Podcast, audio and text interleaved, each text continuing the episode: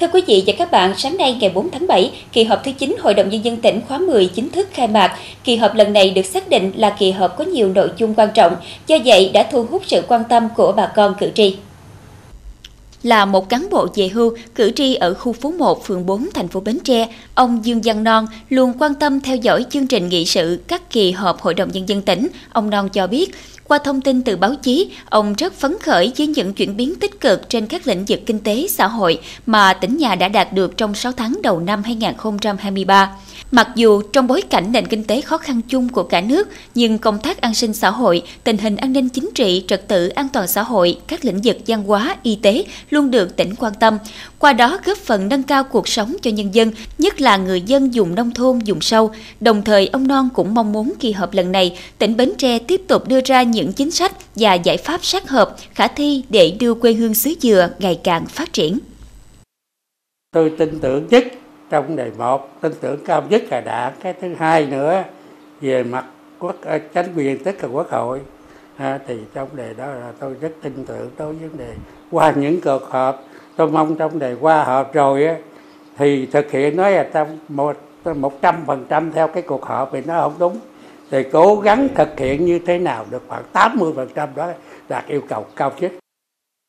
anh Trần Minh Khoa, khu phố 1, phường 4, thành phố Bến Tre, chia sẻ, anh thường xuyên theo dõi nội dung của các kỳ họp Hội đồng Nhân dân tỉnh và thấy rằng những nghị quyết được Hội đồng Nhân dân tỉnh thông qua rất thiết thực, gắn liền với lợi ích của nhân dân. Anh Khoa tin tưởng, tại kỳ họp Hội đồng Nhân dân tỉnh lần này, các giải pháp nâng cao hiệu quả công tác phòng chống vi phạm pháp luật và tội phạm sẽ được quan tâm nhiều hơn, qua đó góp phần đảm bảo an ninh chính trị, trật tự an toàn xã hội trên địa bàn tỉnh. Đồng thời mong rằng những kiến nghị của cử tri sẽ được các ngành các cấp giải quyết một cách thấu đáo. À, mong muốn là à, động dân mình á, thì làm sao à, có những cái à, giải pháp à, để mà à, thực hiện cho nó à, toàn diện để hướng tới rồi bà con nói ở phường nói riêng và của thành phố nói chung thì được an tâm trong vấn đề mà lao động sản xuất học tập đó.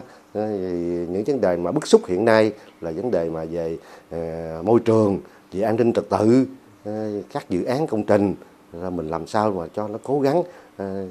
trong cái nghị quyết đưa ra thì mình phải cố gắng thực hiện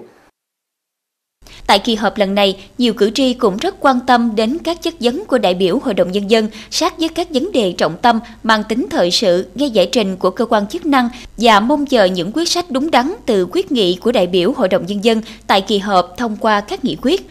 Điều này góp phần đưa tỉnh Bến Tre ngày càng phát triển, mang lại ấm no, hạnh phúc cho nhân dân.